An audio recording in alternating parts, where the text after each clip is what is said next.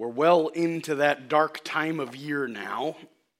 you noticed, four o'clock, that sun's getting pretty low on the horizon. 4:30, it's practically nighttime. And people start getting seasonal affective disorder this time of year. They say take a little extra vitamin D, maybe get one of those sunlight bulbs for your house to kind of help fight that a bit. And if you can, a trip to somewhere warmer and brighter also sure is nice. Well, yeah. We need light. It boosts our spirits, it helps us see. How many of you have experienced that decreasing night vision? I know I used to see real well in the dark, not so much now. I've been to restaurants with some of you. I've seen you using your phone and uh, you know flashlight when you're trying to read the menu. We depend very heavily on our sense of vision. But for that we need light. And because it's that critical for us, light and darkness become their own image, even appearing at various points in the Bible. Light is associated with goodness, it helps us see, and it's likened to knowledge or being associated with righteousness, things that are good. The dark is associated with wickedness, foolishness, being unable to discern, and being evil. And it's such a natural image for us. We don't really need it explained. As a matter of fact, when we're reading through the Bible or any place else where these images appear, we take it just as though it's second nature. Oh, light, good, dark, bad, got it, next. I mean, that, that, it, it's, it's just that easy for us. Now, the Gospel of John opens with the arrival of Christ in a very different way from the other Gospels. In the Gospel of Mark, Jesus is kind of the man of mystery, so he just pops onto the scene.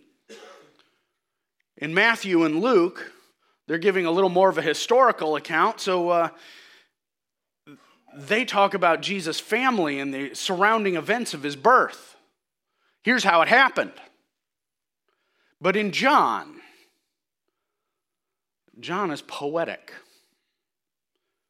He doesn't point us to physical events or historical events. He points us to Jesus' true nature. And to do that, he uses that image of light and dark. And he does it in such a way that even as we read it, we realize, we realize, man, this is deep, but it's also easy to understand. When you read it, you think, okay, I got it. And then somebody says, well, what's it mean? And you're like, uh, you know how you know, but sometimes it's hard to explain. That's how this first chapter of John goes when he is introducing Jesus to us. In the beginning was the Word, and the Word was with God, and the Word was God. He was in the beginning with God. All things were made through him, and without him was not anything that was made. In him was life, and the life was the light of men. The light shines in the darkness, and the darkness has not overcome it. There was a man sent from God whose name was John. He came as a witness to bear witness about the light, that all might believe through him. He was not the light, but came to bear witness about the light. The true light, which gives light to everyone, was coming into the world. He was in the world and the world was made through him. Yet the world did not know him. He came to his own, and his own people did not receive him. But to all who did receive him, who believed in his name, he gave the right to become children of God, who were born not of blood, nor of the will of the flesh, nor of the will of man, but of God. And the Word became flesh and dwelt among us. And we have seen his glory, glory as of the only Son from the Father, full of grace and truth. John bore witness about him and cried out, This was he of whom I said, he who comes after me ranks before me because he was before me. For from his fullness we have all received grace upon grace. For the law was given through Moses, grace and truth came through Jesus Christ. No one has ever seen God, the only God who is at the Father's side. He has made him known. Here in a few verses, John sums up the story of Christ. In a fairly short passage, we get an understanding of who Jesus is and why he came. It's not just, oh, here's what happened when he was born. When John opens his gospel, he wants us to know here's who he is. He reveals the true nature of Jesus. He doesn't hide it. He doesn't reveal it bit by bit. He doesn't put it off for kind of a big climax in the gospel, us wondering what's going on. John puts it up front. Jesus is divine. Friends, Jesus did not come into being at Christmas. He is not a created being like the angels. That was one of the early heresies of the church. Hey, you know, people were saying, well, we think Jesus was created. The man who we recognize as St. Nicholas, tradition holds that uh, that annoyed him to the point where he just plunked the guy right in the nose. I mean, how, how bad you got to be for Santa Claus to throw you a whooping?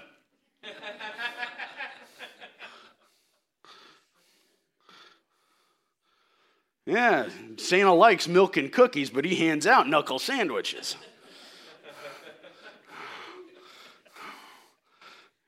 Arius was on the naughty list. no, Jesus is himself eternal like the Father, of the same nature, the same essence.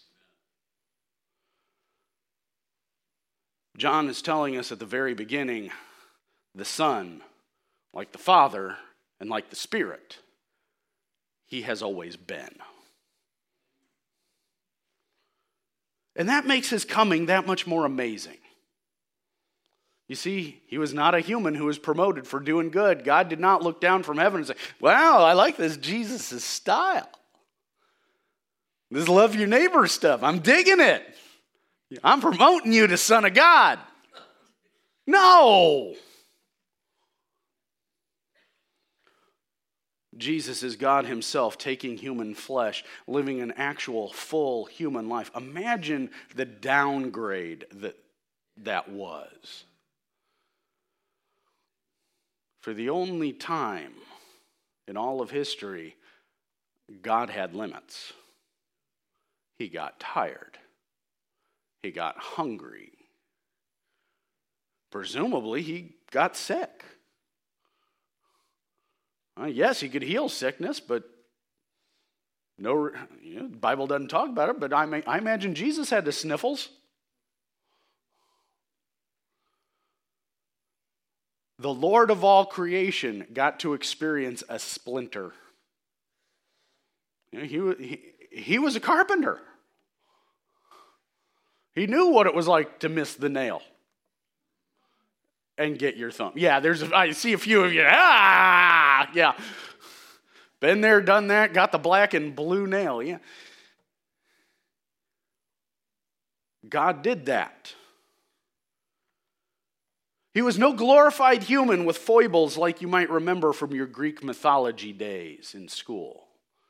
You know, where you had all the different kinds of gods. You had like the dutiful god, you know, Hephaestus, who was always working in the forge. You had party gods, and then you had Zeus, who just really, really needed therapy. They, were, they looked at their gods like they were glorified humans, not magnified, not just in their power, but in their quirks. Oh, Jesus was not that. This is the perfect divine being, fully immortal in every way, choosing to live as one of us. I just wonder how that conversation went in heaven. He lived here. He was the agent of creation, but the world he created didn't know him. Now, the things we create tend to reflect a little bit of their creator, don't they? Artists are always expressed in their art. A painter, their stuff's all going to look pretty similar. It's going to, have the hallmarks of the painter. A, a singer, all of their music's going to sound kind of like that singer. Those of you who work with wood, the, you know, the things that you make are going to be a little bit you. You, know, you work on cars, yeah, you're in there because you know you can't work on a car without shedding blood on something. You know, at some point you're going to whack your knuckles. You're in it. It reflects you. And Jesus is the agent of all that exists. Everything was created through him, yet the creation did not know him. That's weird. It's a result of the fall. We humans, created by God to live in harmony with Him, we sinned. We are no longer able to know Him. That close relationship of Adam and Eve walking in the Garden of Eden with God. Can you even imagine what that was might have been like? I tried. I got nothing. I mean, my brain just starts throwing up error messages. No. We're too far from God. We're too fallen, too sinful. But this is why Jesus came. So we could know God. Living here, humanity could see God's glory as had not been seen since the Garden of Eden. There have been exactly two humans who know what that closeness with God was like. But yet, since Jesus' coming, we've been able to recapture a bit of it. Everything Jesus did was to put God's glory on display for humanity. Even at the Last Supper, the disciples, oh, just show us God the Father, that'll be enough for us. And Jesus says to them, paraphrased, You dummy, I've been doing it. You know me, you know him. Jesus has that kind of oneness with the Father. That if you know Christ, you know the Father. If you see Him, you've seen God. He had a mission to be God's light to us, to show what we could have never known without Him, to do what we could never do. You see, Jesus didn't make knowing God easier, Jesus made it possible. He didn't make coming to God easier, He made it a possibility. He didn't make it simpler for us to be forgiven. He made it so that it could happen at all. He's that important. See, John, here at the opening of his gospel, he doesn't just want us to marvel at the coming of Christ, he wants us to marvel at the nature, at the work of Jesus. He wants us to be overwhelmed with what God did through his Son. Because the coming of Christ had a tremendous result. He also points out here in this introduction what Jesus did. It's not enough that he is, in his very nature, God. It's not enough that he is the very agent of creation. It's not even enough that he came to show us the Father. I mean, any one of those would be pretty impressive, any two of them would be amazing. But as we've seen on the TV, the Lord says, but wait, there's more. He still had a significant task to perform. He came that we might be children of God. Not just the people of God, but his very family. Not just cousins of God or nephews of God or nieces of God or third cousin twice removed of God no that we might be his children.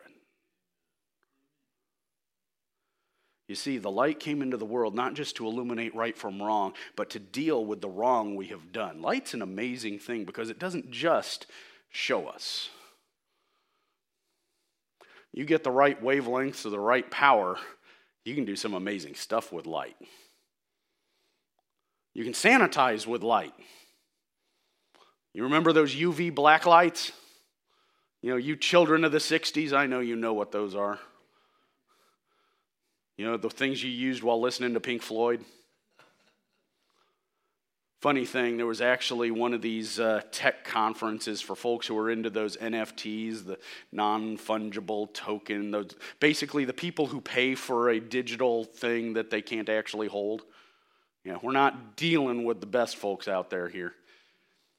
They had a conference, and then after the conference, a lot of folks started getting weird rashes. Turned out that the black lights that they had in the place weren't just black lights, they were the UV sterilization lights like you'd use for medical purposes. Oh, yeah, they're going to need some dermatologist visits in a few years.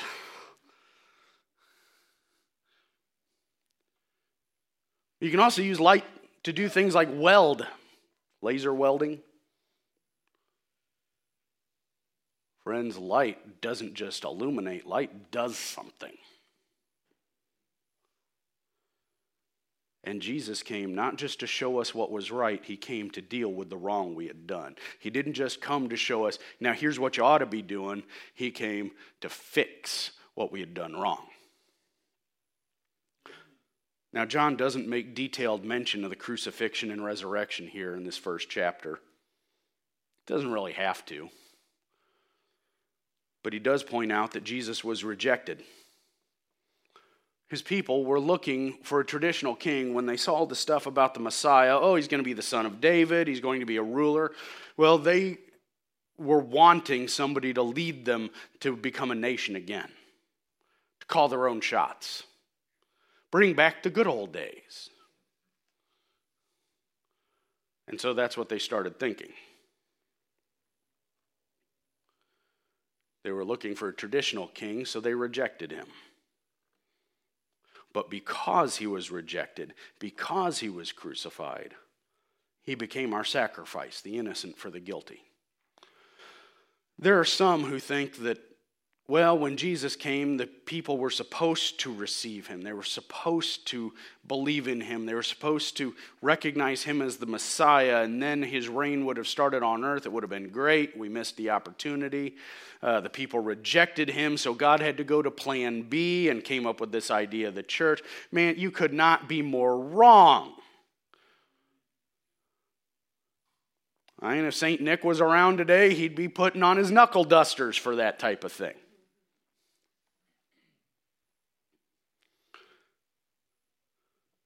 No, friends, that rejection, that crucifixion, that was the point.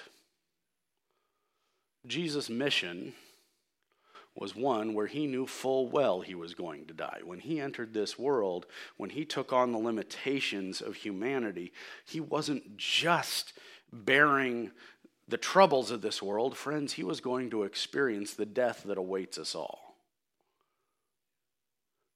The eternal the infinite would become limited and would be killed. But this is why we can be the children of God, born of His will. Because our sin would be put away. Because God's mercy would be unleashed. That's why we can receive grace. The law pointed out punishments for our failures, and Christ took that into himself. So in him we find forgiveness and mercy.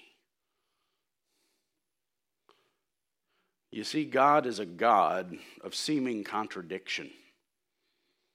He is at the same time both wrathful and merciful.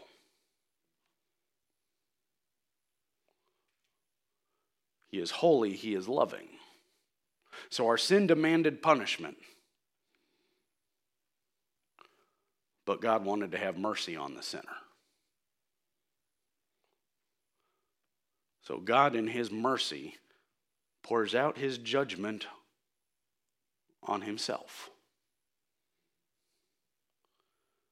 And all these little rebel humans can find mercy. This light came to earth, and we can not only know God, but by doing that, by following Him, we become His children. See, when this child came to earth, his, Jesus' primary mission wasn't to educate. He was a teacher, but that wasn't his main job to accomplish. He did teach. He did show people what God wanted. That's important, but it wasn't the most important thing he did. No, the most important thing, he came so that he could die and we would be forgiven and become God's children. Knowing that the eternal would die upon the cross and yet be raised to new life. So we could look forward to an eternity with God instead of one apart from Him. Folks, we've been apart from God enough. We live in this life, we look around this world, we see a place, and we think, man, this place messed up and getting worse all the time.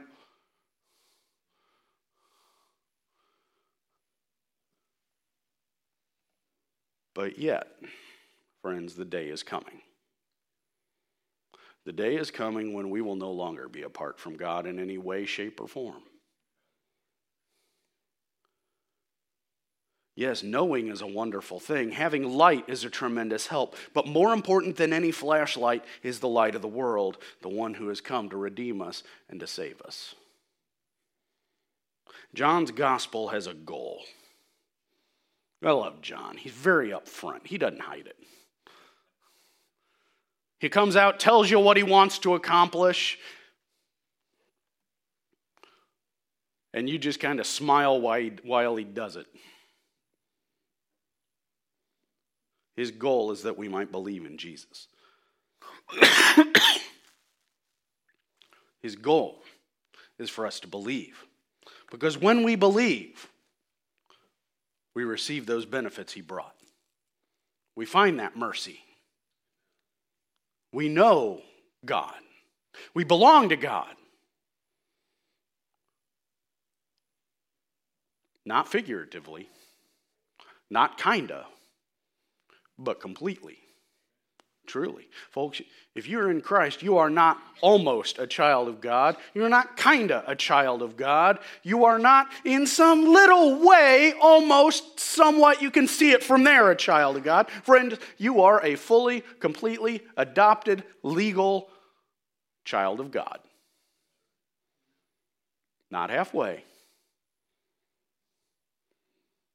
That's kind of impressive, isn't it? Friends, that's why we rejoice this time of year. The coming of Jesus made it possible to believe in him. His work brings great benefits when we believe in him. We get the Spirit of God living in us. The infinite, again, living in the limited. Transforming us, shaping us so that we become what God has already declared us to be His children. Oh, John is telling us this for a reason. He wrote this down because he wanted people to believe in Jesus, and you know what we still ought to do today with it? Same thing. We believe in Jesus. We look into that manger and we see the light of the world. We see the Word of God made flesh. We see the immortal, eternal one, the agent of all creation, here to remake us. So we got to believe in Jesus. What do we do? Well, you make the statement. There's a lot of statements we can make that are true, but they're not quite the same. You look down at the carpet, you say, This carpet is red. Okay, fine. It's like saying the sky is blue, the sun rises in the east, whatever.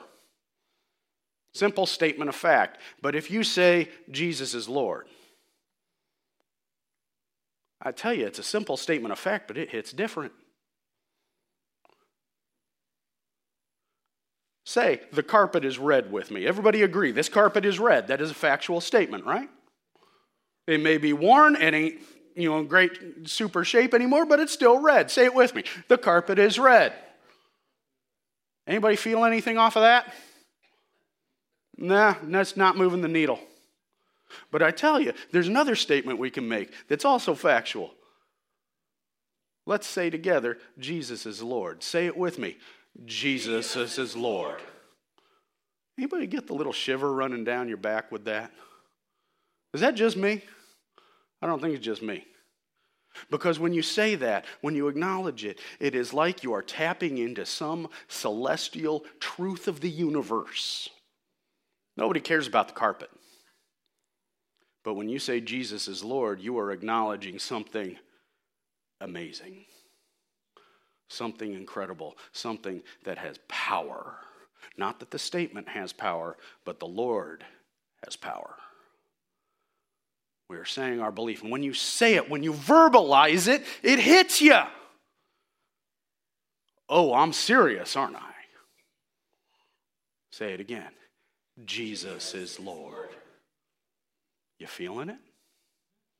Yeah. Verbalizing it matters. A belief voiced is a belief that is strengthened. And you take the step. Why wait?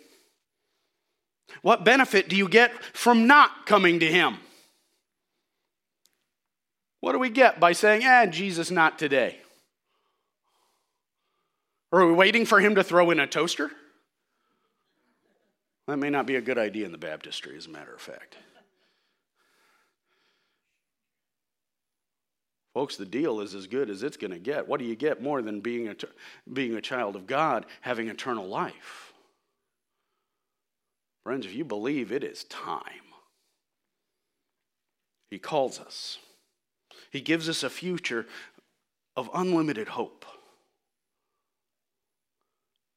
He redeems us, our sin is wiped away. And in this dirty, dark world, friends, we truly see the light. Stand with me, let's pray. Father, we thank you for what you do for us. We praise you for you have redeemed us in your Son Jesus. You have given us hope in him. Lord, draw us to you. Help us to keep this hope, this belief at the center. Not just the center of our Sundays, but friends, Lord, help it to be the center of our very existence, to shape everything we do. Lord, we pray this in the name of Jesus. Amen.